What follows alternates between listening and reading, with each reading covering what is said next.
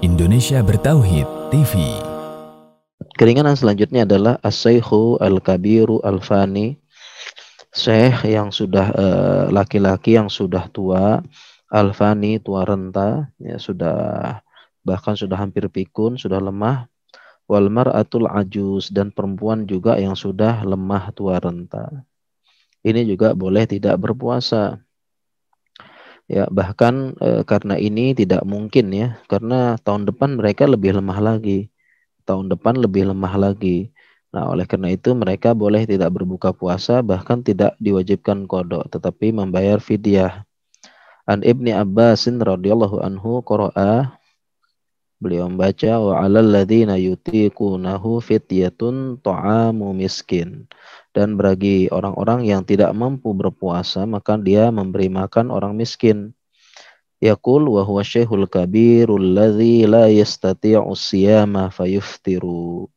Yaitu uh, orang yang sudah tua renta nggak mampu puasa maka dia boleh yuftir berbuka. Wa yut'imu an kulli yawmin dan uh, memberi makan miskinan orang miskin setiap hari yang ditinggalkan nisfa nisfu so'in min khittot in hintotin memberi makan setengah so dari hintoh yaitu gandum yang bagus ya e, dan ini ya jadi boleh ya sudah tua renta sudah susah ya karena tahun depan mereka lebih renta lagi gitu ya Nah, jadi dia mereka membayar fidyah. Lalu bagaimana membayar fidyah? Di sini disebutkan setengah sok ya. Jawabannya adalah memberi makan makanan pokok ya makanan pokok seperti kita tidak terlalu mahal tidak terlalu murah. Ya misalnya dia 30 hari nggak puasa ya udah 30 hari. Nah cara praktisnya adalah kita membeli nasi bungkus atau nasi kotak yang harganya pertengahan. Beli 30 langsung sekali dikasih 30 orang. Diantar ke panti jumbo diantar ke uh, panti asuhan, mereka orang-orang miskin atau dibagi-bagikan di jalan-jalan seperti itu. Ini boleh ya, begitu caranya. Kemudian yang ketiga al-hamilu wal murdi ya, hamil dan murdi ini juga mendapatkan keringanan baik dia uh, boleh tidak berbuka puasa atau membayar fidyah. Qala Rasulullah sallallahu alaihi wasallam Inna Allah tabaraka ta'ala wada'anil musafiri syatrus salah Sesungguhnya Allah Subhanahu wa taala memberikan keringanan kepada musafir itu setengah sholat. Artinya boleh dikosor. Ya, jadi kosor ini hanya haknya musafir sedangkan eh, safar itu eh, itu bisa untuk musafir ataupun yang sakit, darurat dan sebagainya.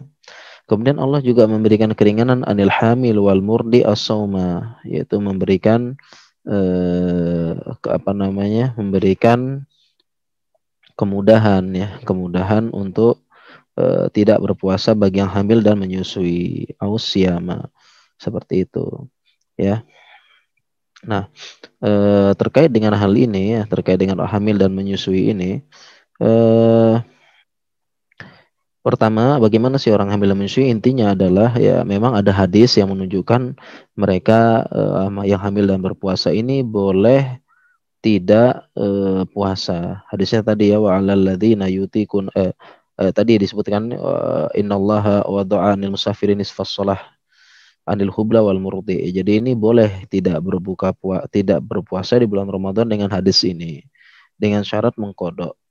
Lalu bagaimana dengan membayar fidyah? Boleh juga ya. Dalilnya adalah tadi wa yutiqunahu fidyatun ta'amu miskin.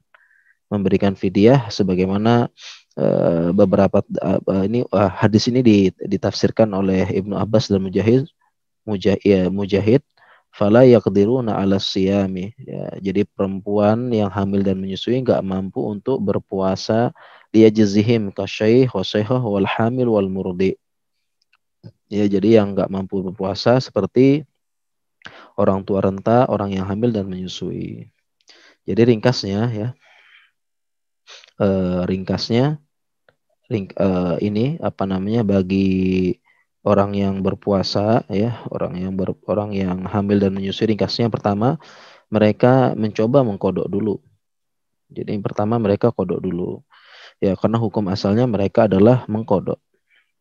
Ya hamil dan menyusui. Dicoba kodok coba puasa dulu. Hukum asalnya mereka mengkodok ya. Nah, baru kalau tidak bisa eh, mengkodok ya, barulah mereka eh, apa namanya tidak bisa mengkodok sudah coba sudah buka puasa sudah nggak bisa ya sudah berpuasa sudah dicoba ternyata nggak bisa.